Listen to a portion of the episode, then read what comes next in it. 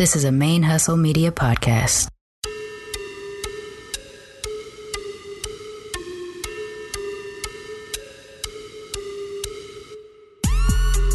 All the way from the A, you listen to my favorite lesbian on BRQ. Hey, stay locked in with your favorite lesbian on Black Radical Queer. Yeah. Hey y'all, this is Javia Nicole, aka your favorite lesbian, and you're listening to Black Radical Queer Podcast, our stories on our own terms.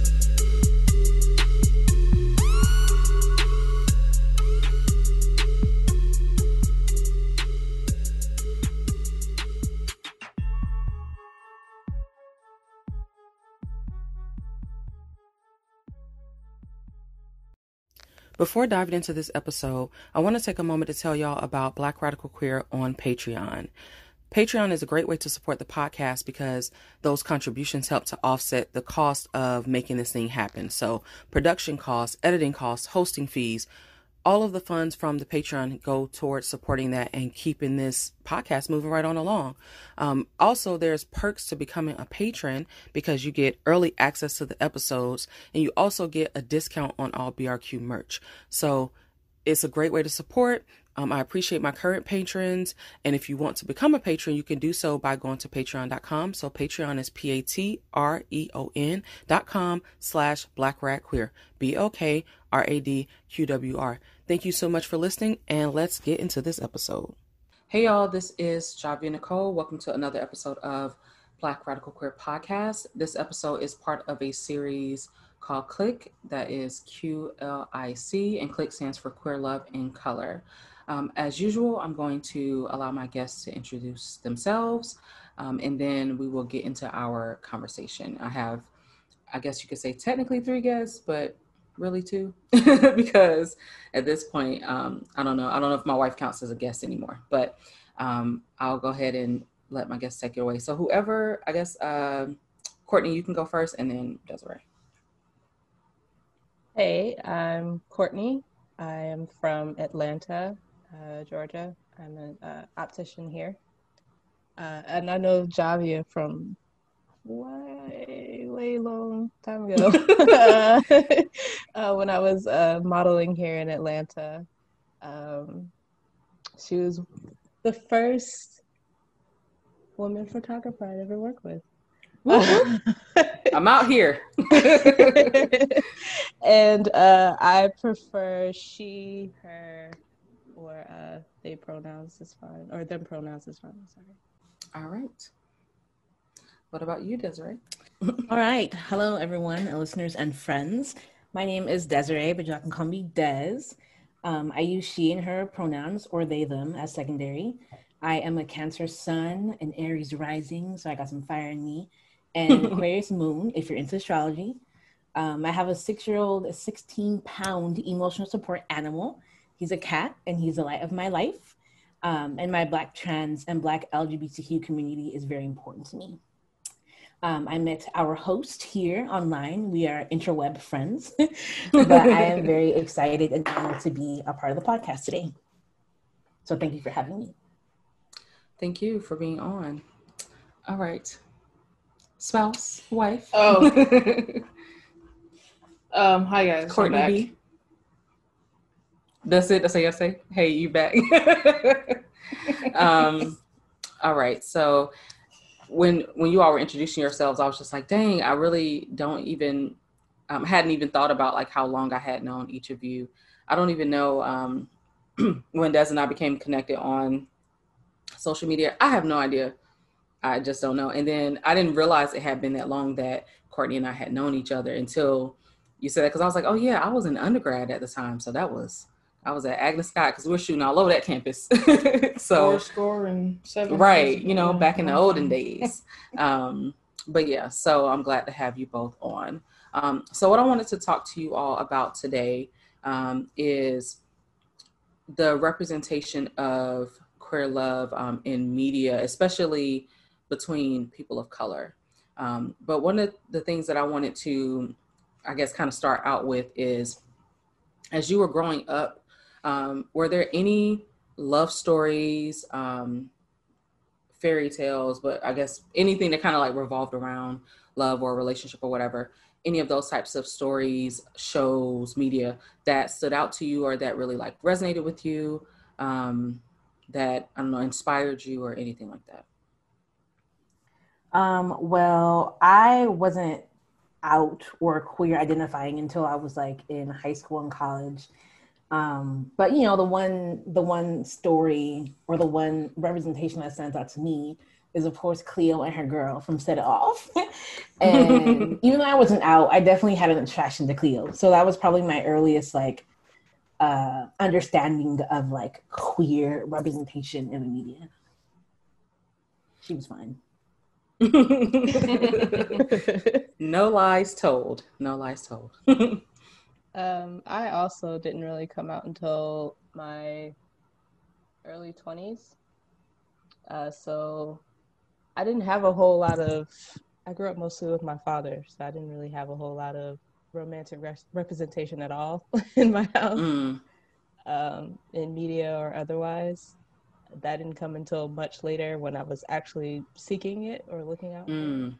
um, and that does include like uh, relationships my father's relationships in the house there was not really a whole lot of understanding about romance or um, any of that actually Hmm. when i was growing up So that means for you that you were basically like newly out when I met you. yes i was I did not was, know that. i was brand new Dang, didn't even know it.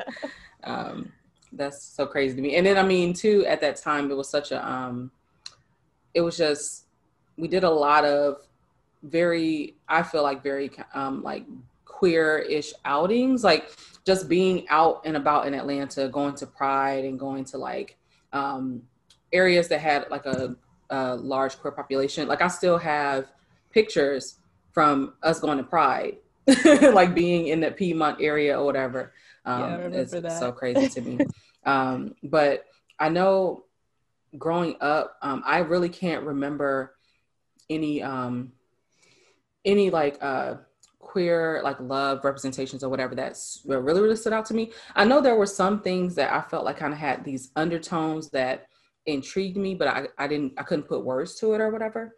Um, so for instance, like one of my favorite movies is The Color Purple, and I remember um, kind of seeing this interaction between Celie and Shug, but not knowing. I mean, I did. I was really young, so I didn't have the language for like what was going on between them. But I just remember feeling like, okay, something here is um, different, or whatever, or something here. There's something like you know that they're communicating or whatever that's a little different or whatever. Um, but and I hadn't even thought of set it off. I, I don't remember how old I was by the time I actually. I feel like by the time I saw set it off, I was like out and all that stuff. But prior to that, I really can't remember. Um, I remember just seeing media in general and um, it just being very straight, and that was that being the representation that I saw. Um, but as I kind of started to learn more about myself, I started realizing that like, hey, I'm, I don't really see anything besides this. I don't see anything that really um, that I feel like I can relate to fully. Um, I, I feel like I could relate to black love, but I couldn't relate to like straight love, I guess. It's the best way to describe it. I don't know. What about you? I don't recall seeing queer love or yeah, black queer love um, in rep- uh, in media. However, I do distinctly remember like like shame or you know, I distinctly remember like I can remember like the the punishment or like my parents talking about it negatively, but I'm like, where was the media representation coming from for the conversation to even come up? Mm-hmm.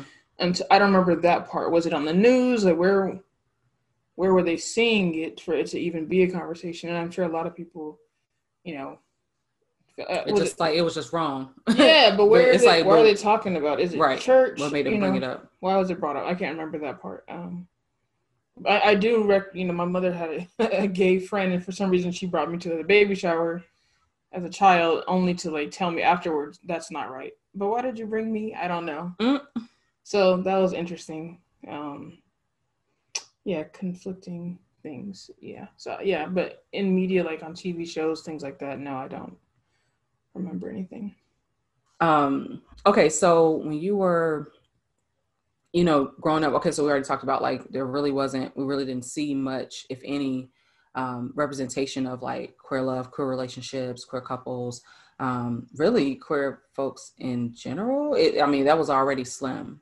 So, um, what I mean, even prior to you kind of, I guess, c- coming into your queer identity, um, what is it that you envisioned for yourself in terms of love and romance and all that, if anything? Like, what is it that you felt like your future looked like in that area? When I was coming into my queer identity, I had just come out of a very crazy and tumultuous relationship with a, a guy.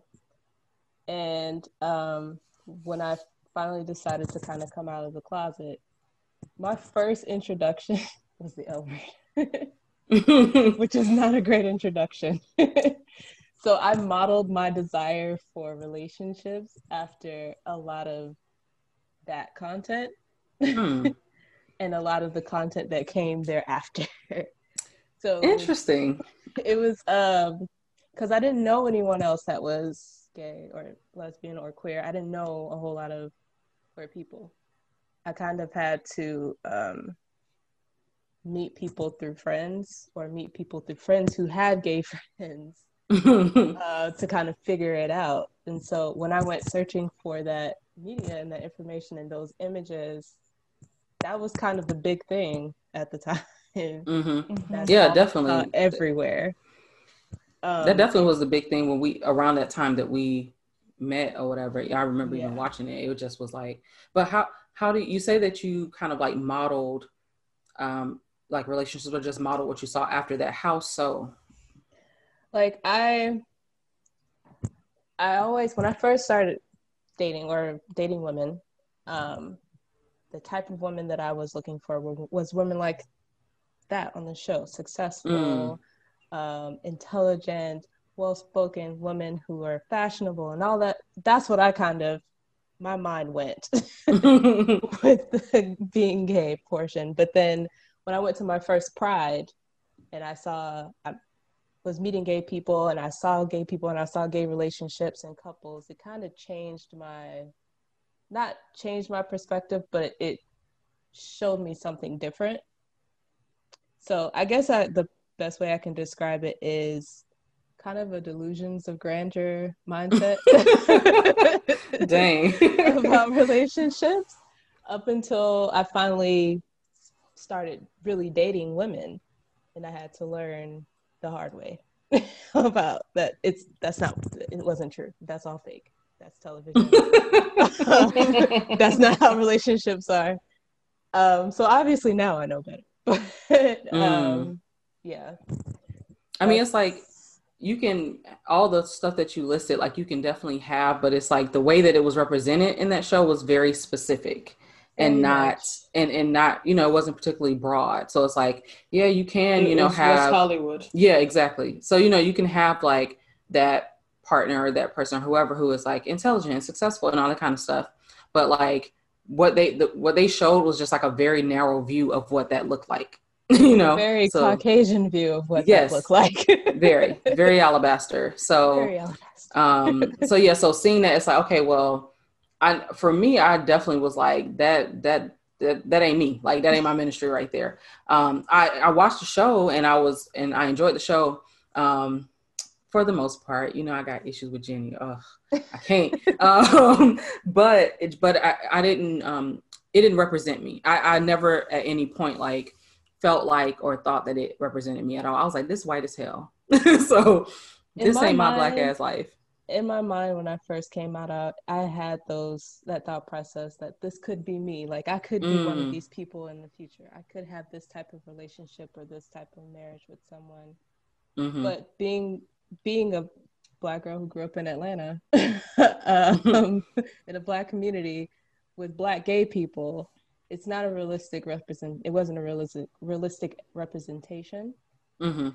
and um, I wish that I had more people around me at the time to kind of show me a broader Mm-hmm. spectrum. So it would it wouldn't be something that I learned much later, Right. and it would it would have been a more um, positive introduction into my gay twenties. so what about for you, Desiree? Um, so yeah, when I was watching Set It Off and thought that Cleo was fine, I didn't understand that I was like queer or whatever or attracted to women. And so when I was in middle school, um, all of my friends and homegirls had boyfriends, and I was just like, why don't I have a boyfriend? Like nobody likes me. And then I went to high school, um, and I have a twin sister, um, and so my twin sister started dating this well, first she started dating the stud, and I knew she was dating the stud. And I think that in my mind, I was like, well, this person is masculine. so like maybe she's not like really I was, you know, I was very remedial queer.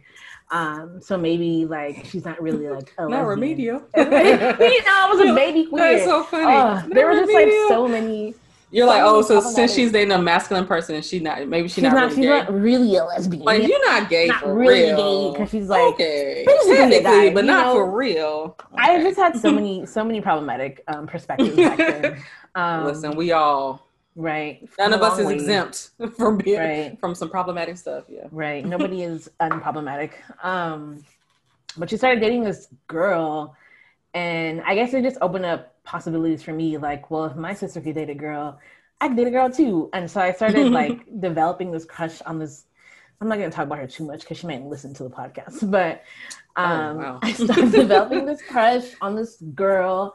She was fine. She played like varsity basketball and varsity ball- volleyball. So, always the ballers. Um, but my sister i guess was really like influential in me like understanding my identity um, as a queer person um, you know we live in this heterosexist society that tells us like straight is the way to be and so i Mhm. think that like outside of media influences if i didn't have my sister there showing me that there were other ways to be um, and not even just in my in, in terms of my sexuality but just in like terms of my activism too like if i didn't have my sister there i wouldn't like be the person that i am today shout out to my Mhm. sister um, so yeah, I would say that um, w- once once I realized that that was an option for me, um, the floodgates were open, and yeah, I just started dating women. I started dating trans folk.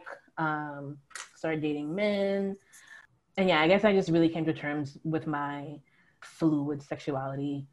Um, I think there's something else. Yeah, so my sister, when she came out and started dating women, um, she was dating a. She started dating a feminine woman, and she was a white woman and she dated a couple of white women and so that's not something that i saw for myself so think I about heard the, the inflection in the voice was like, um, she started doing that wasn't and this- really like This where that's where we uh kind of went separate ways. like i made the mistake of pursuing one white person that liked me in college and it just was not it like everything that i thought would go bad in dating a white person went bad in dating that white person wow. Um and so i really it just taught me to really go with like my instincts like Mhm. you know if the ancestors are telling you that like these types of relationships aren't right for you They're trying to tell know, you. there's no there's no reason to deviate from that that guidance you know that intuition um but when i yeah when i think about relationships um and and what i wanted for my future um it was it's a partner that's not white it's a partner specifically and preferably that is black Let's say Um, that. Put it out there. yeah okay, and you know like Hey. women are cool trans folks are cool i don't really know if i see myself with a cis man in the future but my black trans folks and black lgbtq folks and community are very important to me so that's definitely what i see um, in my future Did you say Um, what city you're in? Who does right? i'm in buffalo Um, you said you're in Buffalo. i'm in buffalo Buffalo. new york actually so, but here for a Desiree's from relationship. I did not- from um, you're from here, right? I mean, you're from California, yes but are you from LA or the Bay? I feel like you're from LA, right? i am from long beach which is in la Okay. county so yeah, That's down. are y'all in la We're down the street. We're like up street from Long Beach. Oh, We're in. Compton. Wait, We're in city are you Compton. Compton. oh compton in the Mhm. building that's um, I digress. But one of the things that um, I want to mention, so something that I've like mentioned in previous episodes, and I've mentioned definitely throughout um, recording this series, is that there's this um, my wife got me uh Janet Mock's book like years ago for like a Valentine's Day. Like she did this um like Black Girl Magic Valentine's Day type thing. So she got me Mhm. like Janet Mock's book, Misty Copeland's book, um, which were both fantastic. Highly recommend. Um, and then um, just some cool stuff, whatever. But one of the things that stood out to me from that book that like this was years ago. I mean, this was probably I don't even remember what year that was at that point. 2013, 2014. Yeah, because we had just moved together. Um, so this was years Wow. ago, like 2013. But um, what stood out for me reading that book is Janet Mock talking about this idea of possibility models. And she talked about basically like her growing up and just kind of like being like a, a young trans girl and trying to kind of like figure out possibilities for her life and, and have examples to look to or whatever. And so in a conversation um, with a friend of mine, Kieran, he was just like, you know, hey, did you see like possibilities for yourself, like as you were growing up and all kind of stuff in terms of your queer identity, your romantic identity, and all of that.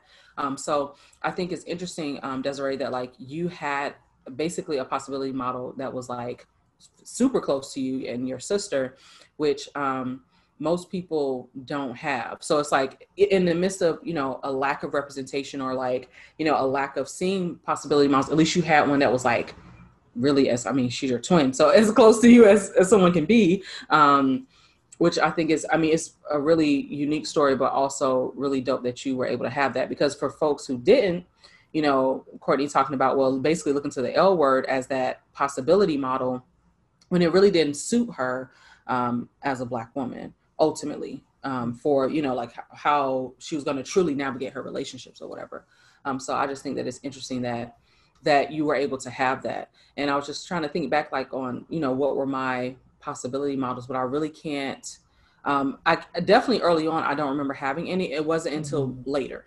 It wasn't until later, and it wasn't until like I was already out, and it still mattered because um, I still want to see, you know, queer love and like queer people of color and Black queer folks, like you know, having that romance and having those long term relationships and stuff like that. But still, growing up, I always knew like I never envisioned myself like spending my life with a man, but I didn't have any examples to look to of like a, a girl or a woman like spending, you know, their life with someone who wasn't a man. so, Yeah. um, It's funny you mentioned that because we were having a conversation the other day. I think it was something about old studs, or you know, you know, that's me. It was something about she always talking about old studs. That's like, she got a whole thing about old studs. but it was something you were like, "Oh, this is what you're gonna look like," or something, and I was like, I, you know, I've never imagined myself old, and so even when I was young, and it's very, you know, I'm morbid and very depressing, but um, I've always, I always thought I was gonna die like at 19, which is I could not imagine life past 19 for whatever reason, and I never knew what that was about, but just like in our conversations recently, and like hearing people say like, "Oh, this is a wedding every little girl dreams of," like things like that. Like it's finally starting to click to me that I had nothing to look forward to. You know what I mean? I, I had no idea what a future for me looked like, so I just couldn't imagine it.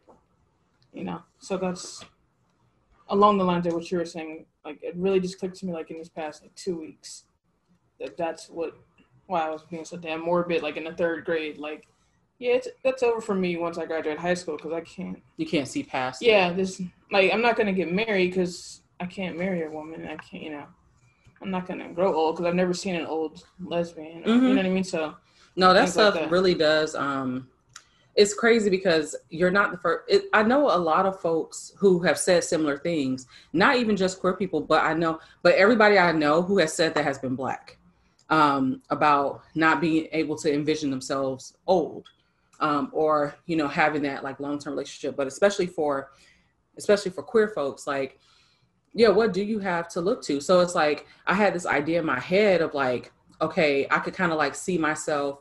It's weird, like I the way I described it to a friend of mine was that like I knew how I felt, so I knew that like I've I've never had any doubt in my mind about like how I felt about like girls, women, whatever. You know, well, you know, as a child, girls, but now women. Um, but I never had any doubt in my mind about like that's what I'm attracted to, that's what I like. Um, I had a lot of uncertainty about boys or men or guys. I'm like, I don't know how I feel about y'all. I don't know. It was like perpetual side eye. Like, y'all might I don't know. Like some of y'all nice to look at, but I don't know if I rock with you like that, honestly. But but with girls, I was like, oh yes, that's my ministry right there. Um, so but what I told my friend was that like it's like when I would think about my future, it's like I had like a um, outline. Like I could see the outline. Like if you have a coloring book and you can see the out the picture is just the outline and you're supposed to color it in but i didn't have anything to color it in with i didn't have anything to like fully bring the picture to fruition because i'm like what do i have to, i don't have a point of reference. And so if i don't know like okay what how to actually fill it in it's just like i have a loose idea based on how i feel but i don't have any type of material you know to work with to like fill it in. And um so that's how i felt. So it was i could like vaguely imagine myself um getting married and having a family because I knew I wanted those things, but it it couldn't fully like form. Like the the idea didn't fully form. It was kind of like it's just an outline. It's not in full color. It's not really vivid. I guess is the best way I can describe it. Um, so yeah, so that's why I um just like I don't know, I just I didn't have that representation or I didn't see anything until um, so it really took like getting older and just seeing living life and seeing meeting people and getting to know people like what courtney mentioned um, seeing those relationships play out um, is what really started to give me those models but we don't the thing is it's like with straight folks like they can look to media and white folks too because there's white queer representation more so than of color but they can at least like yeah you can have people in your life but they can also look to media and of course, media isn't the end all be all, but that representation does matter for you to have more material to work with um, as you envision what is possible for yourself. Yeah, you can look at the person next to you, but like um, there's something that there's some validation that can come through seeing it represented in media too. Um, I feel like it can make it seem more real as a possibility, not like, oh, well, this person is an exception this is just kind of like a, a, rare thing versus like no there are plenty of other people who all, who is this is their reality as well um, so that's why um, i always kind of wonder about what representation if any did people see when they were growing up and kind of how they got to the place that they're in now with um, their identity and like what they want out of relationships so you want to say something i was going to ask uh, courtney a question growing up in atlanta do you feel because this is something i felt um, once I got to like maybe seventh, eighth grade, and then into high school for sure. The amount of um, black lesbians and gay and lesbian kids was like so high to me. Like it, it almost felt like the movies with like the gay kids getting bullied, like that did not exist in my life because I was in Atlanta. Like there was so many gay kids, like the gay kids was like running shit. You know what I mean? So I wondered, did you have like that kind of experience? Yeah. Gay gang. I, yeah, I. I can't really say that when I went to high school, I never saw gay people because I did. There were a whole. I went to um, three different high schools growing up, and I saw the most uh, queer or gay children when I went to a fully black high school, and mm-hmm. they were fully out, fully proud, mm-hmm. dating, all of that so yeah, I do remember having that experience. I wanted to say, and I just lost the thought um, to you, Javia, because um, yeah, I didn't have, even though I didn't have a whole lot of representation in the media. I remember my first, one of my first gay outings being at your house. you and your I partner remember. at the time had a potluck. She who shall not be named. but that was actually a good time. That yes. was a good time. A very queer, fantastic that was. One of the one of the best experiences I had the first my first time coming out. Up until then, like I hadn't had any other kind of too many other kind of experiences like mm-hmm. that. And I also I think because it was just very like a it was almost like having like a family dinner. You know how like for my like my wife's family i think is a great example not like my family doesn't do it too they do but um my wife's family is a, a great example of this like just kind of all congregating together and doing like the family meals and stuff like that my family does it but it's just we're smaller. So it's like to see it on the scale of my wife's family is just kind of um is awesome to me. So it's like that but like with queer folks. You know what i'm saying? It's like everybody get and that's something i used to do regularly is like have folks come that's something i miss doing it's like have folks come over and we'll have dinner um, and just chill. But that really came out of me having these folks who their families had like weren't really dealing with them um, because of their queerness, and um, they want they needed a place to be able to go to to just like feel like hey you could just be comfortable here. You can chill you know have a good meal. Just be surrounded by people who like care about you who aren't judging you or whatever. So that's really what that came out of. So like i used to fairly regularly like do the little like either a dinner or a potluck or something like that and just have folks congregate at my house. And it was an awesome experience. It was it was awesome meeting a whole lot of new people and hearing the conversation happen around me for once that was pretty great and i wanted to bring that because you brought something up that made me think about that but i can't remember what it was but, um, um, yeah. oh something that you just said um wife of mine. Um, so you mentioned about Atlanta. It's so interesting to me because when when Courtney was talking about um, you know, like going to school or whatever. So I mean, I went to like three different high schools too. In middle school, I um, don't remember like as much uh, queerness, like just out in the open. Um, I know queer kids existed or whatever. Like it ain't, I ain't saying that, but um, it was everything's just seemed real straight. Like boys was dating girls or whatever, you know. I do remember this this girl um, who actually was out as bisexual um, in middle school, and who like I ended up seeing later on. It's just funny, but um, she was one I ended up running to at the strip club. Who was there? Who was like Javia? so that's a whole other story. But um, yeah, but I remember she was out, and she was like the only person I knew that was out at that time. But when I got to high school, I mean, even just going from eighth grade to ninth grade, it was a it was just totally different. So then I saw started to see what you mentioned about it was like plenty of um, black gay kids, and that was like um, also the school I went to. It was, I mean, I went to mostly black schools, but some were more mixed than others. But this particular school was like ninety five percent black, and there was plenty of black queer kids, like plenty. Mm-hmm. um, not to say that there was they didn't deal with any type of um, adversity or issues or whatever because they did and i was one of them who ended up dealing with some stuff but overall it was like it the numbers were not small um, and it was really from seeing that and then i started hanging around like all the queer kids or whatever and, and part of that was just because a lot of us were in um, the art so we were either in like band or chorus or you know that kind of stuff um, and so most of the most of the chorus was like queer as hell, like probably like 90%. So it was prior to that, I had never really um, even thought about this idea of being like gay. Like, not like I didn't know it existed, but I don't know. I hadn't made the connection. Like, I knew how I felt, but I still hadn't quite made the connection to myself, like, of me being gay. I don't know. There was some kind of disconnect going on there. Um, until being surrounded by black queer kids and one of them basically telling me that I was gay.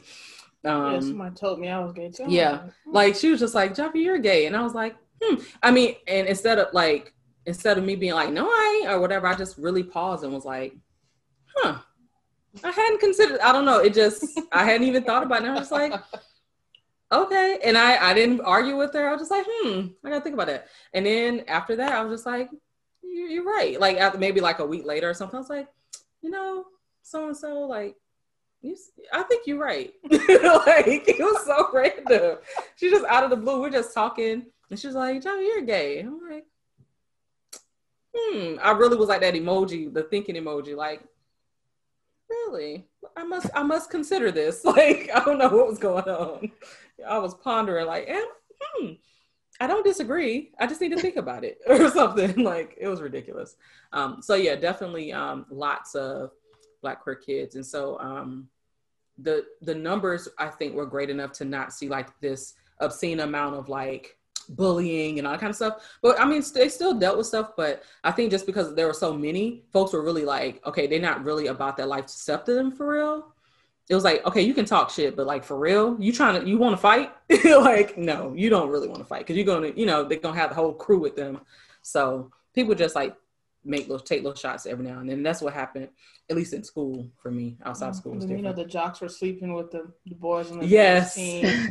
yes, and you know it was just yeah. Oh my gosh, just a lot. When I tell y'all, some a lot of things came to light okay, sometimes you know I've watched TV shows and stuff, and they show like high school kids, and they be wilding out, and I'm like, this is a lot. Like this, they're in high school, but then I think back to high school, and then I'm like, you know what? This ain't completely off. Like this isn't completely off base. Like some wild shit was happening in high school.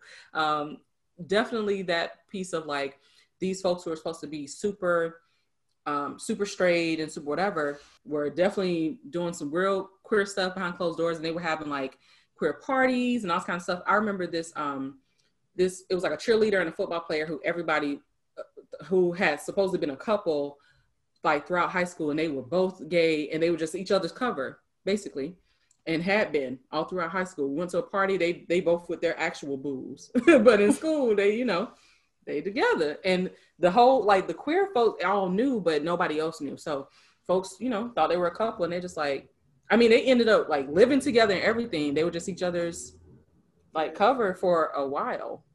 I was just like okay. So yeah it's, it's interesting to me it's interesting that um when i went to a black the experiences i had at a black high school were completely different from when i went to a white high school and then a mixed race high school because when I went to a completely white high school, I didn't. I, none of the stuff that I saw going to a black school happened. Like hmm.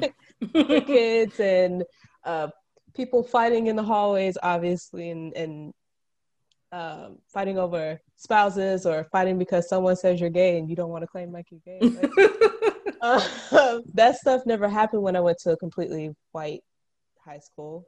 Most uncomfortable experience. But then when I went to a mm. mixed race high school, which is in a very liberal town, uh, Decatur. Um, oh, well. Yeah. uh, when I went to real gay. super gay. Uh, when I went to a relatively liberal high school, it was more so like a whispered secret, mm-hmm. mm. opposed to there just being out kids. It was interesting. you like, know, that's supposed to be the liberal place, and that's yeah. that's interesting to me. Like it's more so just like, oh, I think she's gay, or someone asked me once if I was gay because I cut all my hair off mm. um, my senior year. They asked me if I was gay, and I was like, uh, "If you think so, yeah." and it was like Dang. it was like a big deal me saying with me saying that, mm. as opposed to where I came from, where everybody's a little bit gay. So, dang. so maybe that's where it comes from. Because I've been telling, uh, I was about to say Courtney. I've been telling my wife, I'm like, you think everybody gay, but maybe that's where it comes from. everybody was gay. Everybody was gay. Everybody no, for real. For yeah. real. Everybody had a little dash, even if it was like they just had a little phase or something. Hey, you hear all the stories. Nobody was exempt. there was always a story. There was always a fight. There was always something. Mm. So maybe that is where it came from. But it was just a completely different experience. Mm. Um, yeah. And so just, Desiree, did you go to um you went to school out here in Long Beach? Uh, well, I went to school in Long Beach. I went to school in Orange County. I went to school in Riverside mm. County. Um, I moved around a lot throughout Southern California. Courtney just looked like, oof, oof. I will say, say that my experience was worse. not that everybody was knowingly gay. Hmm. Um, I wish it was, but yeah, I went to a few different schools. Um, I went to some some mostly white schools, and you know, fun racism being called the N word. Um, Dang, not fun. Having racism. to talk to administrators to get people expelled because people would, would like. I remember me and my sister were in PE, and this like stupid white boy like pretended to drive around us as if it was a drive-by shooting and was like, wow. "I'm gonna kill you, niggers." Just and bold. like, it was just oh my so goodness weird. Also, like fun fact, um, where I lived in Riverside County was also like the hub of like a KKK group. So wow, that was cool. But the high school that I racism, graduated you know? from, yeah, it's just it, it, was very. The high school that I graduated from was kind of segregated. Um, so like during passing period, you would have like, um, you would have the black hallway, and then you would have the white hallway, and then you would hmm. have the Latino hallway. Um, hmm. And so me, I mean, I had friends of all different races, so I would like walk through all of them and be like, "What's up? What's up? What's up?" Um, but in terms of like gayness and people being out, I mean, my sister was out, um, and I remember when she first came out, people would like it. Almost felt like I was a celebrity and my classmates were the paparazzi. And they would come up to Hmm. me and they'd be like, Desiree, Desiree, how's it feel to have a gay sister? And I'd always have this stupid ass answer. I would always say, you know, I support my sister, but I'm not gay though, not me. Like I was in like such denial and like so in the closet. Like when my sister first came out. It's ridiculous. Um Wow, you're like I'm the straight one. not, not me, I'm the straight twin. I'm the straight twin. Oh my gosh. Um, but you know, I eventually came out, um, and the girl that I dated was popular too. So like everyone knew about us. People knew about me and my sister, but it wasn't like I guess my school wasn't super progressive. Like my sister had helped start um, a Black student union and a gay student alliance, and so that brought some sort of like progression um, to the campus. But I wouldn't say like there was a, a, a campus climate of like inclusion. Mm, um, mhm. But yeah, you know, we made it work. We survived. Um, people bullied me for other reasons, you know, being dark skinned. Know that life. But yeah, I don't think I ever experienced any like explicit or blatant anti gay bullying when I was in high school. I don't know. It's so interesting to me, kind of this world, like how how school is is a, very much a bubble. Um, so you can have one experience in school and a totally different experience outside of school. And for me, that's definitely how it was. So like in school um, was gay as hell, and so I didn't really. I only I dealt with like very little um, issues of you know people saying stuff about being gay or whatever. Um, either folks were just too yeah i'll just say that either folks were like just too i guess like scared or just like too like not really about their life to say something because i did fight. So i mean it wasn't really a Mhm. secret. It wasn't a secret. Um i didn't go seeking out fights but like from being new and coming and then like basically you know somebody had to be the person to try me and then i had to fight. And then they're like oh well no she actually fights so maybe we should leave her alone. So people didn't really say too much. Um, but I do remember like when I came out, I I- there was a, a group of girls I used to hang with, and so um, one of the girls I had briefly dated her brother in middle school, um, and it's so weird because he had a, like a track record of dating girls who ended up like either being like queer or some kind of way. Like that was very interesting to me. I'm like, how this is you got a type like you attracting you attracting all the girls who like girls, but um so we were cool and then she had kind of like introduced me to her friends and so i started hanging with them because i when i transferred to that school so i remember when i came out this was like after the girl was like you're gay and i was like hmm and i thought about it i was like i think you're right um, and so i ended up um, at the time i wrote for a um, newspaper like a teen newspaper whatever that used to go to the schools in atlanta and i like wrote my coming out so i basically came out in the paper so this is like one of the only things in school to me that was very much like kind of like some movie shit. Like, because when I tell you I walked into like the cafeteria and everybody had them damn newspapers, I'm like, now we've been doing this paper, this paper has existed for years. I, I never noticed everybody reading it like that until that day when my story was in it. I was like, oh my God. And I had been writing in there. So it was, that wasn't new, but like for some reason, it was just that day I'm just like, God damn, this paper is everywhere. Like, I don't really know how to respond to this. Um, so for the most part, folks were, you know, like didn't really say much or they were just whispering or whatever. Um, but this one girl, um, so who was part of the little crew, she told the mutual friend, because like I was closer to her than I was to the other girls, but she told her, like, I don't know if Javi should still hang with us because I ain't with that gay shit. and so the mutual friend, like who I was close to, was just like, "Girl, shut up! Like, what the hell are you talking about?" Um, she was like, um, "She was like, she's not even, you know, she ain't worried about you or whatever." And then, um, so she, but she kept like, so she was really like the only person who she would keep making comments about it. Um, just she'll just She be like, be gay. "No, she didn't turn out to be gay," but I had to hurt her feelings basically. Um, like so she, she was like, was with that gay shit. maybe she probably was, you know, on the low, but she was just like, I ain't with the gay shit, whatever. So like we would sit down. This is stuff I was like, this is like some TV shit. Like we'll sit down at the lunch table, she would move, like to not sit by me because the gay is contagious. Um, you know, I don't want I don't it's like coronavirus apparently. It's just don't, you know. um, it's you know, she gotta stay at least six feet away to not catch the gay. Um, so I would just be like, I would just be like, this bitch is so ridiculous. Like, are you kidding me? But I'll just say whatever. Um, or she'll be like, she would say stuff to other people like, "Oh, you know she gay, right?" Yo, like it was so ridiculous. I'm just like, so um, so then yeah, so she kept that up. That happened. That kept going for like a couple weeks or whatever. I'll just be ignoring her, and then she um, we were. It was just this one day we were in line, and um, I was behind her, like in the cafeteria line, and then she was like, she like started basically like tripping out about me being behind her. Like, ain't like she had no ass anyway. So like, girl, please relax. But she was just like, oh, uh, so she kept saying the whole I ain't with that gay shit thing, and I was just like, listen, you're not my type. You don't have anything to worry about. Like, trust. Um, I'm good. And but then she got offended. so I'm just like, like what you what you trying to say? Okay. Um, so then I, Yeah, your daddy's really. Uh, she just, I'm like, you just don't do nothing for me, so you don't have to work. Like, I'm not, I'm not checking for you at all.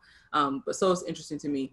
Um, but that was really like the extent of kind of like any type of conflict or whatever um, in school, but like outside of school was a different story because because in Atlanta, like there is a lot of visibility, you know. And at that time too, we were wearing hella rainbow shit. Like I mean, I grew out of that, but at the time in high school, especially being someone who was primarily more like femme presenting too, I felt like that was more a way to like really like signal or flag because like who gonna know? And all the gay folks used to go downtown and be congregating and trying to meet folks. So we wearing rainbow shit. So it was then, you know, being out in the larger Atlanta community that we experienced more issues and like gay bashing and all kind of stuff, like all kind of crazy stuff. Um, so it was just a very different experience in school versus out of school. Um, so it's like when I think about this whole idea of possibility models, it's like in school, I really got to see like queer kids connect with each other. We got to see little relationships and stuff. People date. People do the same shit they do regardless. Like just you know, teens being teens and doing what they do regardless of their orientation. But then being out, we did have typically have kind of safety in numbers. Um, but that was for a reason because when people would be in smaller groups or by themselves, there would be some targeting. There would be people, especially riding public transit and stuff. People would make comments. People would be really aggressive. Um, had people get violent and all that. So we got to kind of be in a bubble, but also be in the real ass world and go through things that a lot of other kids didn't necessarily have to consider. So it was just interesting to me. It's kind of like, okay, well, I see the possibility of like we can make these connections, we can have this community with each other, but we also got to deal with shit. You know, we also got to deal with people targeting us and being violent toward us and all kind of stuff. So No, um, I was just gonna say it's it was interesting to me like how much gay bashing occurred in Midtown, like that's you know that's where the gay people are. You know, Mhm. mean? so it's like people go there just to just to get bash. Like, what in the world? You I got don't. harassed by a cop at Pride. What what the fuck are you here for? Mm-hmm. You know the white. Well, actually, it was white Pride, regular Pride. Um, and so you know they love their cops. hmm Um, For some reason. yeah, cops. for some It was a reason. white yeah. pride. That's hilarious. Yeah, because like in Atlanta, there's like so of course October is supposed to be like Pride, you know, just you know Pride Month or whatever. It, it it wasn't always in October actually, but Atlanta had like their Pride celebration, but then they also had Black Pride, like that was just like Black Gay Pride or whatever during Labor Day weekend. So people just started being like White Pride versus Black Pride um, because it was the re- the regular Pride celebration was like in June, and then they moved it to October. Um, but yeah, so folks were like, you know, you going to Black Pride, you gonna go to White Pride. Yeah, I've never said white pride. I guess together. It's always black pride or pride. White pride. Pride. I went Only White the Pride. black people from Atlanta call it white pride. Only people from Yeah, everybody that's else is, inclusive. Everybody just says pride, and when Yeah, people say pride, that's typically what they're uh, referring to. Because really, if you're not from Atlanta or connected to somebody from there, you may not even know about Black Pride. No. You know, it's not that many think- places who have it. I Unless think you're Atlanta black. Pride DC. DC Yeah. too. Black Yeah, DC people has. know. Black gay people know. hmm And I think they have a, a black pride in Rochester too, Oh, really? which is not Oh. too far away from me. But I know. I know um DC, yeah, because DC was actually the first one I heard of before even Atlanta. Um yeah. The chocolate pride action. No, But yeah. it's you know they love their cops. So I kissed my. I don't think she was my girlfriend at the time, but ex or whatever. Look, she was out here. Yeah, we were kissing at Pride, and he was threatening to arrest us. I was like, Wow. Um, At what? Pride. Like, At Pride. go away. Yeah. Why in you the here? park. We, you know, we weren't on the streets. We weren't naked. Nothing crazy. We were just kissing. Do you know where you are? Like they act like they always How act like you they don't know where they are. Every Yeah. every Pride year, they act like they don't know what event they're at. They're good for that. They're They're good just for doing that. their job. That's their job to be violent. they're, they're like, my job is to harass you, black person. That's my job. was I'm just too. upholding the American uh, way of life or some bullshit like that. Mm. Yeah, and they be they it it be those. It be even black, co- you know, the cops are cops. So, Mhm. um, Hop right So, off yeah. the float and go arrest and harass people. mhm. right, like ho- ho- we gotta do you- stop the float. Pause. I gotta go. Maybe point, just point out into the Who you here crowd. You all right? Yeah, that's the. Yeah, we don't even get into that. Tell who you're here to And then he was like, you know, did your mom know you're here?" Mhm. First of all, I was an adult. Excuse you. So I was like, um, "I'm 18 actually," but he's like, "I'll call your parents right now." I was like, Wow. what? What kind of threat? First of all, you whack ass cop being like, I'll call your parents right now. I'll call my parents Okay. right now. How about that? Like insert uh that Waka gif where he just like, okay. like Yeah, he was What? just really trying to intimidate. First the arrest, then the parents, and he was just. He's like, "I'll let you go to warning today," and I'm like, okay, what the and fuck? it's like you really just ain't got nothing else to do. That's really a, a power thing. It's like you just get off on on that. You know, saying on Yeah. asserting this fan power or whatever, just for the hell of it. Yeah, Get the fuck out because he even fin- watched us finish, like let us finish making out. Like he didn't interrupt us. He just wanted to He watch. just- yeah, and then Gross. when we were finished, then he like walked up to us and harassed. Yeah, us. like- Okay. you just yeah that's just mm, a whole other that's a whole other uh show don't even get me started on them you already know Mhm. um i got all kind of issues with the with the um with them boys um but yeah so it's just um what was i gonna ask? Oh so another thing i wanted to ask um for both of you because both of you are um in your own you know like respective ways or whatever very um like basically you're not like a stranger or like silent to social justice issues or anything like that. So it's like you're you know um, vocal about where you stand and all that kind of stuff. So when you think about just the idea of social justice and activism and all that um, how does that does that have any type of relationship to you with um, like love and you know your relationships and stuff like that um, like are those things connected at all for you I mean, I would say a short answer is absolutely. Um, absolutely. I'm going to put myself on blast and say that um, recently I had like a temporary lapse in judgment um, because I was feeling lonely and really wanted. I know where um, this is going. someone. Whew. I was And like, you in danger, don't do it. no, I was I was in danger. I did Yeah. literally put myself in danger. Um, but this person, I had posted this thing on Instagram. Um, it was like this from this like lesbian page. It was these two women kissing, and I was like, I just want this. And then this person responded to me, um, and she was like, I want this too. Like, is it too much to want like like a silly, goofy, like supportive partner or whatever? So we just started talking. I was like, I think you're fine, by the way. And so she like texted me. We were texting, and I was like, What do you do for a living? And she was like, I don't want to say because, like, she was like, I don't want to say, um, especially during these times. And so I already had an idea what her know. job was. I already had an idea what her job was. that gives it away. Um, uh, and then um, I was like, just like, just tell me. And she said, I'm an officer. And I was like, do you mean you're a cop? right. So I'm an officer. Nobody Like, says that. "Yeah, what the I'm a cop." and I was like, oh, I was like, I am the type of person to scream fuck 12 from the rooftops. Um, and she was like, I'm a 12 that would fuck you so good that you'll be screaming from the rooftops for getting what, you said. And Wow. I was like, Wow. okay, I see. Wait, I thought it was cute. I thought it was you witty. look, look, I'm up here telling you like, like She was like, "Skirt." Right. She like, I'm about to take this, talk about Kurt. No, you know what? That's like pitching.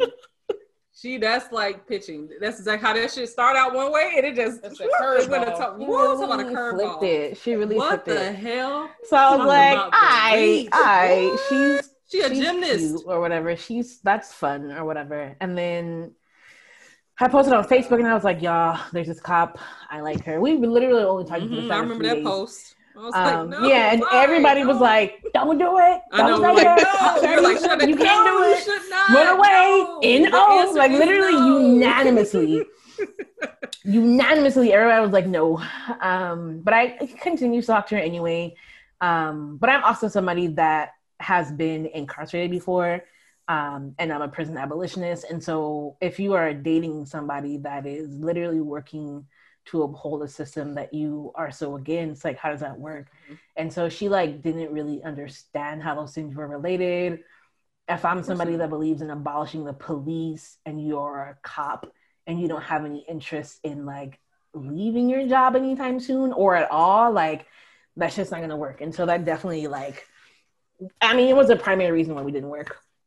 Right. Um, but yeah, it is it is really important for me to to date someone that has some sort of like understanding of social justice. I think what is what is really important for me is somebody that's like not transphobic. Um, and and honestly, I don't think that it's enough to just not be transphobic. Like I think you have to be active in some way. Um, I met my last partner through like a prison abolition organization. Um, he was a volunteer, and I was someone that was getting like support from them. Um, it's a really cute story, but I don't want to talk about it because I want to get sad. Um, but yeah, I think it, it, it yeah, it's super important for me to, to to date someone that that has an understanding of the way the society works, um, that wants to to work towards abolishing certain toxic systems. Um, somebody that like sees how colorism plays a role in like my life. You know, somebody that's not going to silence me. Um, somebody that's not phobic. Like all of that needs to be um, in play. And if you're not there yet, you at least need to be working to to get there. Um, like I understand that we're not all born woke, you know, Right. but you also have to be actively like challenging yourself. Um, and I don't have the time or patience to be teaching somebody that I'm in a relationship with, you know, um, to get to that level. So yeah, that's how I feel. I would much rather date somebody that's already in the movement doing the work as opposed to somebody that I have to like help get there. That makes sense. What about for you, Courtney? Um, so it didn't. It wasn't always important to me. Um, over time, it became increasingly important. I wasn't always very vocal about how I felt about things or my views or how I viewed the world, and there were reasons for that that I'm not going to really get into. But um, now, where I am in my life, it is extremely important to me. Um, so my partner is mixed race from Mississippi. Oh Lord, Mississippi. From Mississippi. My goodness. um, and she's a bit younger than me. So when we met, a lot of the things that I I felt strongly about were not things that she had ever been been in the position to consider. Mm. Um, but with me becoming finding these things to be more and more important, and me feeling strongly about them and becoming more vocal about them, there are things that I, we started to talk about, and we started to kind of get on the same page on. And we don't agree on everything because, again, she's from Mississippi, she's mixed race. Um, um, but uh, I I'm found that it was very important for me to kind of figure out where she stood on certain issues, especially about race, especially about sexuality, um, gender, things like that. Um, because those are the things I feel the most passionate about. Um, and we're on an even kill with those things, even though we speak about them differently. um, her a little less eloquently and a little less um, vocal or um, I don't know how what's the nice way to put it. she understands where her stance is, even though she doesn't always know how to vocalize it. Mm. That's the best way I can put it. I have a quick But- question for you. Um, Mhm. Is is biracial? Is that like the understanding that like one of the races is black? Her father is black, her mother is white, Okay. and her mother voted for Trump. Ooh. So she's biracial from Mississippi. Small town Mississippi, right outside where the KKK is. Mm. So, So Desiree, do you mean like specifically for Courtney's partner or just in general? In general, when people say biracial, do they mean like black and white specifically, huh. I That's don't or like is black, black always and an, white. an identity that's included in biraciality? I I think that's interesting because from Say it w- the way I've heard it used, when people say mixed, that could be whatever. But when people say biracial, I have only heard that used for black and white. Okay. I don't know if it's if that's exclusive to it, but I've never heard anybody like who like for instance, like I mean, I've dated somebody who was like black and Mexican or something. She didn't consider herself to be biracial. You know what I mean? Like she was just like, I'm Afro Latina. So I don't know. I never I've never I've only heard it used for black and white. Do people say mixed race when they're not black? It's weird. Um, no, it's people who are who you know have I guess at least one black you know have a black parent or whatever, and they still say mixed. So I don't know. It's like honestly, uh, there's a lot around that that I'm just like I'm not 100 percent clear on, and I've kind of just like released into the universe um, because there is a lot of like I don't know. I feel like it's in some ways it's very very broad um, but the broadest term that I've heard that I've heard used is mixed because it's pretty much anything. If you are, you know, whether black is involved or not, but for biracial, yeah, I don't know anybody who uses that and they don't mean black and white. Even for black and another, you know, race or whatever, I, I never heard that used in that way. Yeah, I think biracial is more so um, binary than um, bi like two. I think that's how it's been used. Binary like black white versus bi like two Mm-hmm. like races. two, yeah. Versus other folks just say mix, and I mean, and some people say both. You know, so some folks, you know, they will say they're biracial and they're mixed. Um, usually just say mixed race. Yeah, but yeah, most the most folks I know say mixed. I don't I don't hear biracial often, honestly, except for that um cringy song, bi- the cringy biracial girl song. Oh my Wait, god, what song?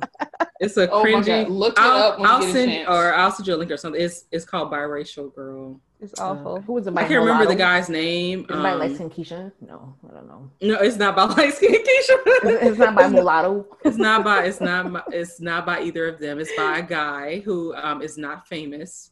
Um, He is famous. He well, he might be viral or something, but I don't remember his name. But yeah, he has a song called "Racism," and he also has a song called "Biracial Girl." He has Oh he has God. a musical selection one of cringy women songs. also. He Wait, made one. really? Yes, he did. What did you say? He made one for a He Latino made one for Latino women. Yeah, he has one for like every race. Yeah. That's- Oh, he has one for. so he don't have one girls, called Black Girl. Nope. I think he, no, he too? Of doesn't. Of course not. Of course I don't not. think he does. I don't believe Wow. He, he had like a That's a few. racist. racist. That's the race and the ism, the schism he was talking about. Yeah, he got a song and he's talking about race, and he say sism. Like what? Uh, we have digressed so I know we are off topic. Okay, we're off topic. Um, okay, so Desiree told us what she thought. Courtney said that basically it's become increasingly important, and basically there are like key things that you know you're like y'all got to be on the same page about. So, what about you, wife of mine? uh people who I'm dating now. Is that what you're asking me? Wow. Yeah, because you are a little thotty. Um, I'm talking about prior to, like, just you know, as you were getting into dating and stuff like that. Like, was this? Did you even consider, um, you know, kind of like, okay, well, what's this person's views on like social issues? Is this person, you know, like, Yeah. did- was that in your pro- thought process? Um, for me, I guess you know I couldn't be more woke. I couldn't date someone. How do I say? It? So you're probably the wokest person I've ever dated. Uh, You guys are Yeah, you're you're radical, right? yeah, Black radical. I'm radical. um. So, but before you, I would definitely um cancel someone from my dating life if they couldn't even like bother to be kept up with current events. Hmm. Um, I remember the night that like we killed Osama bin Laden. I was with a girl and she like fell asleep, and I was just so turned off. it just pissed me off so much, and it's not that's like not even social justice or anything. It was Right. just like just current events. nothing inter like you just want to like be on Facebook all day and I don't know. So I feel like I'm you know, what is it? I don't know. I'm like See, looking but- down my nose on people. You know, yeah, I was about to say because that's that's a little different. elitist and Yeah, because uh, ultimately it's like okay, in that regard, I'm like I wouldn't necessarily have an issue with because like for for the average person, it's like what the fuck got to do with my life? But you my know? awakening is like mostly been with you, so that's my only example. I mean, Hmm. now maybe with my friend who I'm uh, engaging with, uh, it has been a struggle. can't relate. that ain't my ministry. Um, Wow. uh, but so okay, so basically in the past, you're saying like you were concerned. You what mattered to you is like okay, does this person keep up with with current events? So was that more so to you like uh, some kind of marker of their intelligence? Yes. Okay. So what? Not so, like I was like you had to be super smart or super intelligent, but like you had to be interested in the world, like Mm. on some level. Okay. So yeah, so I why I said leaves. So what? That's how I get why you said basically it's kind of like elitist or like looking your nose down on Yeah. because that does have the, those undertones. So what happened? So what? How did you transition from that? I haven't. Terrible. I can't I can't date someone that who's like like all that shit is going on in the world right now and they're like Oh yeah, there's an election this year. Oh, I didn't know that. Like they're just like so I'm not talking about that. I'm talking about like so not somebody who's just like you know what I'm saying totally like oblivious, but going from like okay, hey, you know I'm just completely done with you or whatever to like you you talk about oh this awakening. So what is what is that? Oh, You I'm know talking about like becoming more woke on social justice issues Mhm. that happened under you. Why you like a like it's a presidency that happened under you? What? That those um we okay we ain't got a Under dictatorship. your watch. right. That What the hell? Your regime. That happened while you know while uh, since because the thing you. is i don't feel like i've had so like similar to what desiree said about like okay i don't want to have to like teach you know someone um you know all the things or whatever i don't feel like oh i've just had to like do like social justice boot camp with you or something like that I'm just saying um when we got together, I was 22, and so like a lot of the shit I've learned um, yeah happened when I was with you. So um, yeah and we just have Yeah. different backgrounds too so it's like a lot of stuff um i just learned sooner um a lot of it out of necessity like it's just you know we grew up in different uh socioeconomic situations so I um will say, but yeah to- so I will say to Desiree's point, if I ever had to, if I ever started dating again, I'm, I'm with her. I'm, I'm not willing to just teach anybody at this point. like, if you're Yeah. not already there with everything that's going on and all the work that everyone around you is doing, then what are you doing? right are you just blind What are you it? here for? What are you doing? Right. I mean, I think for me, like the, the my nuance in that. Okay, so I give the most room, nuance, or whatever to basically Black women, femmes, um, Black marginalized genders. So that's like above everybody else. Everybody else, I'm like, okay, you're gonna have to kind of get in where you fit in. But um, Black women and mages, I'll just say Black mages. That's like my top priority. And so I do give the most kind of like room and grace and like, you know, flexibility if there's like stuff that they do not know or they're not up on because I'm like, you know, in your regular life, you, you deal with so much stuff that okay, you may not be up on what's going on in the world. You're just trying to survive. I know what it's like to be in survival mode and to not necessarily be up on, you know, what's going on. That's real. Like it's not like that was super long ago for me. Um, so I understand that. So I don't look at that the same way. Like that's kind of for black majors they're just like in their own category. But everybody else, I'm like, okay, they don't get that. So I'm like, you know, if you're a man, if you're a non-black person, then I'm just like, what you doing? like you need to be knowing something up on something or whatever because I'm not dealing with your foolishness. Um, and so now at this point in time, like I'm the only people I have any degree of interest in educating are black mages. Everybody else, I do not have the time or energy or the patience, and I just I don't do it anymore. I used to do it in the past, um, but I don't anymore. well, I'm not saying I I don't extend them that grace. I'm saying I'm not about to date you or you know. No, I That's what understand I'm saying, yeah. I'm saying uh, I'm saying okay for my response Oh, you gonna date them? to that. Potentially. Oh shit. Okay. Let me know. Shut up. Um, I, so I'm saying it's not I a deal breaker to me like it is with, so, you know what I'm saying? Like if it's like, okay, this is a black woman who may not be like, you know, up on all the things versus like, let's say a, um, a Latinx woman or something like, you know what I'm saying? It's Yeah, like, I just get bored. black women know everything. Part of it. So like I'm gonna you you might have a little more, you know, room or whatever. I might be like, okay, I got a little time. Versus everybody else, I'm like, I have absolutely no time. Like, why are you even looking at me? like I just don't have I don't have it for you, you know. Um, so yeah. But I mean it, it's not like that's broad because like I, I I know myself. I don't want to have to basically be a teacher. So that probably will impact my attraction to you, but it just depends on the person. Because I don't want to be elitist either. Like everybody don't know stuff, but just because you don't know that don't necessarily mean I have to be the person to teach you. Or if I do have to be that person, then maybe the romantic interest won't be there. I don't know. Right. I understand that nuance. Um, there's this person that I was kind of entertaining, this like black genderqueer person, and they were cool. They were really silly. I really enjoyed their company, but there were a lot of things that they were just like, I guess, ignorant about. They didn't really understand like some trans issues. They didn't understand some feminist issues, some gender issues, and so like sometimes when they would ask me questions, it would come off like I would perceive them as like attacking my viewpoints when Mm. in reality they were like genuinely asking questions. just didn't know. Mhm. Um, but there were times where I would spend like 30 minutes at a time, like explaining this like massive concept to them. I would Mhm. send them articles. And then this one time, I basically told them like they were trying to tell me the story of somebody else's business. And I Mm. was like, by the way, if it's a white person's business, I don't care to hear about it because I don't have like Period. capacity to extend, extend compassion to white people. yes, and they were like, energy. Are you serious, Desiree? Wow, that's so fucked up. I can't believe you think like that. And I was like, yeah, it's oh, over. yeah, and then we got into this huge argument. They called me like cold hearted. They were like, I can't believe you would uh-huh. think like that. And it's just like, why? And they were like, I know you feel a certain way about light skinned people and white people, but this girl I was talking about was light skinned and you assumed that she was white based on her name. and it was just like all the shit that I didn't even say. the All hell? the assumptions made about what you thought was going on in my mind. I had told them time and time again when I was explaining colorism to them that like I don't hate light skinned people. Like I think that colorism is a, is a system that like you know impacts dark skinned people and that we should be aware of that and calling that shit Right. out.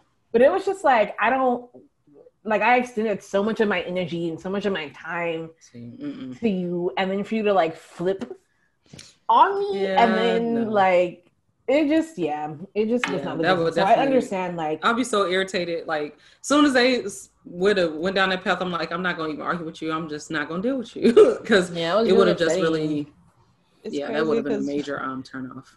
When It was really hope they're listening, they're actually taking everything you're saying and then turning it into. wait until I throw this in your face, you know, Yeah. like damn, I'm gonna Yeah. turn this Mhm. around and reinterpret it for a future Right. argument. right? Which is ridiculous. That's so ridiculous. Hell no, It's so ridiculous. I'm like, so you just gonna use? I'm like basically sharing my actual views with you, but then you're gonna try to use it against me as like fuel. I ain't got the time. So that's and it's that kind of stuff. It's like, okay, well, you know, I want to be, and, Right. and that's why I say like everybody's problematic. You know what I'm saying? Mhm. There's nobody who isn't problematic. So I know that for me, that's probably one of the areas where I would be problematic in terms of how much patience and grace and stuff do I extend to this person, you know what I'm saying, to be like involved with them or whatever. Um, it may make me elitist to some extent. And so I have to like decide for myself if I'm okay with that, you know, because you know it's and it's something you know it's like an individual thing that I will have to reconcile. Like, am I okay with the fact that all right, Javi, you might be being a little a little elitist by you know dismissing this person or by whatever. We all, pro- you know, what I'm saying none of us is like void of problematicness. So, um, yeah. But to me, I have to kind of decide for myself, like what what am I okay with, kind of still be in my areas that are still work being worked on, and what things am I just like I ain't with it. So like, you know, I might be like, okay, well that's the area I need to work on, and I'm, I might be problematic but at the same time, I'm not about to be like transphobic. We ain't playing that. So, Right. you know what I'm saying? So it's like, So I don't feel like it's like, I do feel like there's levels to this shit. And, um, you know, to me, I, I it would be worse for me to be biphobic or transphobic or something like that. So, um, and that could be wrong, but that's just kind of where I'm at with it. So I won't, I won't completely disregard somebody for where they are, but still, it kind of just will show me like, okay, this is kind of how I can and can't deal with you. Um, because I don't want to have to, I don't want to be in a position where I feel like I'm, I'm always teaching you stuff. I, I would like, unless it's a reciprocal thing. If I am teaching and then you're also teaching me, then that's a totally different situation. And I think that's the difference with our relationship or whatever. Because if I felt like, oh, I got to teach you all this stuff so you could be as woke as I am, that's that shit gets old, mm-hmm. you know. But if I feel like, hey, we can actually have a dialogue and you know we can ask each other questions or we can challenge each other or we can you know both learn and grow together. That's you know the difference. So I may have been in a different place when we got together, but that's because my background is different. So I, I had to be. Mm-hmm. you know, you know I, I didn't have that the capability to extend that grace comes from being from the South. Because when you're Southern, you give everybody the benefit of the doubt. You extend everybody the grace to learn and yeah. kind of come to your side of things, or everybody's polite and everybody thinks they they can teach other people or make other people understand when they're from the South. Hmm. I never even thought about that as like a Southern thing. Um, Does everybody really play there? Hmm. hmm. No. no, absolutely not. I mean, I mean, my thing is, I I never would have thought about it like that. I I definitely used to be um, way more forgiving. Um, now I'm in a whole other place with forgiveness. We ain't even like I'm just like fuck that. But um, yeah, it's like the I guess maybe I exhausted my grace for everybody except for black mages. Um grew it. yeah, I, I just don't have like I for real. I just be looking at folks like I do not like I don't care what you talking about. Okay. like it's you know, it's us against the world. That's really how I feel at this point because mm-hmm. that's really how it is. Like we are all we got. And so that's really my mindset. So everybody else, I'm like, I ain't really fooling with you. I don't I don't care. I'm sure you all heard the news of Ruth Bader Ginsburg mm-hmm. passing away. Yeah. Somebody mm-hmm. said that that was the worst thing to happen this year. Really? And I was just, and it was another bad person. That loud, I was just like, what? I didn't know what that person's background was. It a was it a white woman? It was a black person. What? Oh, no. It was a black woman, and I was just like, "Girl, oh, no, what? baby, what is you doing? What is you doing? Oh my Where god, you been this year? Right. single worst thing to happen. You've been hibernating. Like, You've oh been hibernating, and you just came out your slumber like, "Oh no, Ruth." oh, Ruth, you been under? Mm-mm. They must have still believed in democracy and shit, girl. Oh, okay. That shit been dead for a long time. Oh, you one of those? Oh, okay. Oh, that's cute. Democracy never Poor existed baby. in this country. Right. That's Poor cute. like okay. Oh, they still have hope. Oh, that's cute. Yeah, that is cute. yeah, yeah, that's real adorable. Um, I just wow. But see, that's the thing. Like that, I I couldn't get that person the time of day. Like no. I could be like, "Oh, you so fine," and as soon as they say that, I'm like, "Oh, you're not." Mm. I just I don't even see you the same no more. I really want to comment yeah. and be like, I know some folks really like, if you just be quiet. Thing? But maybe you should. They're in mourning, so hmm? that shit didn't even make me cry. Am I dead inside? what? Okay, you on a whole other thing over here. No, I was just like, I was like, oh fuck. Yeah, all right, so. Right. Go ahead and get some chocolate cake. I'm hungry. Wow. You're like on to the next. No, but what was I gonna say is like for people like us who, you know, the woke or socially, the woke socially conscious, I'm allowing myself right now to have um a problematic phase, right? In my friend. Okay, so this is what I'm allowing because we started to talk a little bit of politics recently, and politics really pisses me off right now and gets me heated. Um, and so I realized I was like, I don't want to talk about this with you. You're supposed to be the problematic fave. As long as you're not doing like the things you were saying, the transphobia or mm-hmm. blah blah blah, the things we've listed, then you can just be over here as a little distraction, kind of like listening to Kanye from 04. like allow me to have some joy without my brain frying out from like this over um, an overwhelming amount of grief and mm-hmm. I mean, you know, but then that's when you have to, to have boundaries and all the other kind of stuff. Yeah. Like, and you got, and that's the thing too. So we talk about like, you know, extending grace and like how we deal with people or whatever. Um, it's knowing, you know, how you can and can't deal with somebody. So, you know, Desiree might be like, okay, I can't be romantically involved with this person because I ain't got the time. like, I'm not gonna be able to be like their educator boo. Um, but that that may not necessarily mean that oh well this person can't be in my life at all whatsoever. But it's like it, within a specific context, and I and at least for me that's definitely where I am at. I'm like for some folks I'm like there are just some things that I'm like that's not that's not what our relationship involves. We don't talk about these things, um, and that's okay. Like that doesn't make you know as long as as long as you're not you know wilding out, you know you out here being transphobic, biphobic, you know xenophobic, like you know just wilding or whatever, then that's different. But you know it's so that's more so kind of like that extending grace where it's like okay I know I can deal with you in this context, and I'm just gonna leave it at that, and we will we will just keep it you know keep it pushing because and and I think that's okay. I mean, and and it might still be problematic. I don't know, whatever. But um, I think that's just being fair to yourself and having your own boundaries about how you're willing, how you are and are not willing to engage with someone. Because I'm just I'm tired, so I'm not trying to be going back and forth and do the debates and do the mm-hmm. all the kind of stuff. Like I've done that before, and I am well past that. Like I've done it enough to where I don't feel like I want to do that anymore in my life. so um, so yeah, that's just where I'm at with that. Okay, so, um, all right. So I know that it has been quite some time um, since we've been on. So before I wrap up, I do want to give you all an opportunity to um, plug or mention, you know, like anything that you would like or where people can find you if you are interested in them being nosy and being in your business. right. Well, be my business. Hello, everyone. Desiree again. but you can call me Des. Um, if you want to follow up with me on Instagram, you can find me at Blackbird, B L A Q. The Q is for queer. B I R D D D, three Ds again, B L A Q B A R D D D. Um, and I have a couple things going on. Um, the most important one for me is the Black QT Fund or the Redistribution Fund um, for Black trans and Black LGBTQ people. Um, it is essentially a redistribution fund or reparations fund um, for Black trans and Black LGBTQ people. Um, it is open, and applications are open now. You can find more about that in a link on my Instagram bio.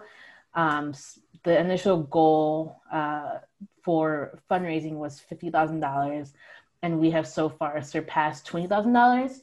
Um, nice. And so we're always accepting um, donations, we're always accepting requests. Um, so, again, if you want to get in on that, hit up the link in my bio on my Instagram. Um, another thing that I'm working on is this um, project called Bloqos. It's spelled B L O Q O S underscore. That's our Instagram handle. Um, and it is a developing like network for um, Black and POC folks with mental illnesses to come together and find love or romance or friendship. Um, I know based on my own experiences and the experiences of my loved ones that it can be difficult um, finding love on these dating apps um, or just mm-hmm. in general when you have a mental illness. Um, and so we're looking to like break that stigma or what are they saying? It's not break. Mm, that sounds what's, right. What's the phrase? We'll say break. break the stigma. or like end the stigma or something. End the stigma. There we go. End this break. stop. Demolish. Right. Abolish. defund. defund the stigma. Hashtag defund the stigma. Um, and so you can head to um, our Instagram page again. It's B L O Q O S underscore. Um, I named it that way. The Q is for queer and Bloqos is like loco in Spanish, which means mm-hmm. crazy, and then the B um, for black. Um, yeah, so if you're like a designer, um, if you're someone that has like app development ideas, if you're um, a queer person, a black queer person, a, a queer person of color um, that has any ideas on what you'd like to see from a service like that, head on to our page. We would love to have your input and to have you. Thanks for having me. All right. I will be uh following on Instagram. I like the name. That's dope. And I already knew about the fun. Doing the work, redistributing, mm-hmm. redistributing. Is that how you say that? Those funds. fund. What about you, Courtney? Um, so you can follow me on Instagram at trip underscore the light underscore fantastic. I know it's a lot. It's just regular, regular my res- my Instagram. You want to see me and some pictures of me.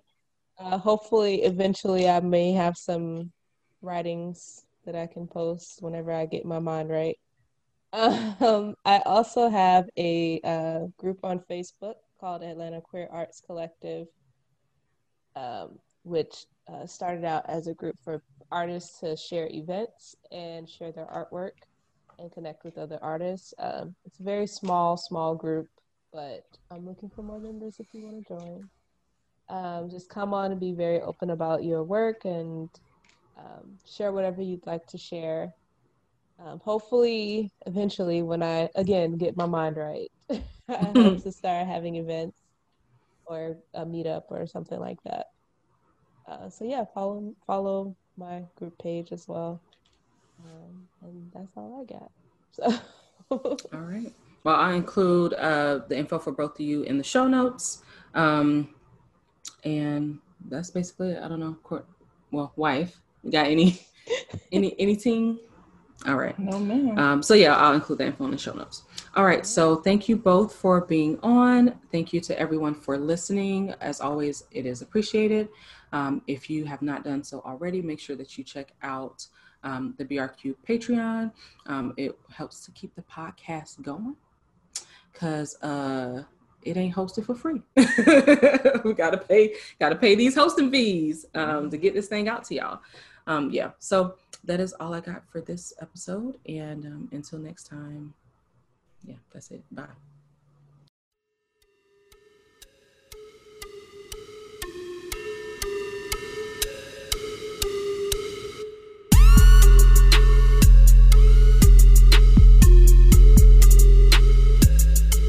Black Radical Queer is a main hustle media podcast hosted by Javia Nicole. BRQ is produced and edited by Charmaine Fury, and the show's theme music was created by The Brothers Records. You can connect with us on Twitter or Instagram at Black Rad Queer. That's B L K R A D Q W R. You can also connect with us on Facebook through the Black Radical Queer Podcast Facebook fan page or the BRQ discussion group.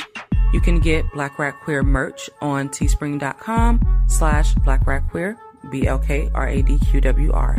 And you can leave a voicemail, call in, ask a question, those types of things on the BRQ Google voice line. And that number is 937 601 8647.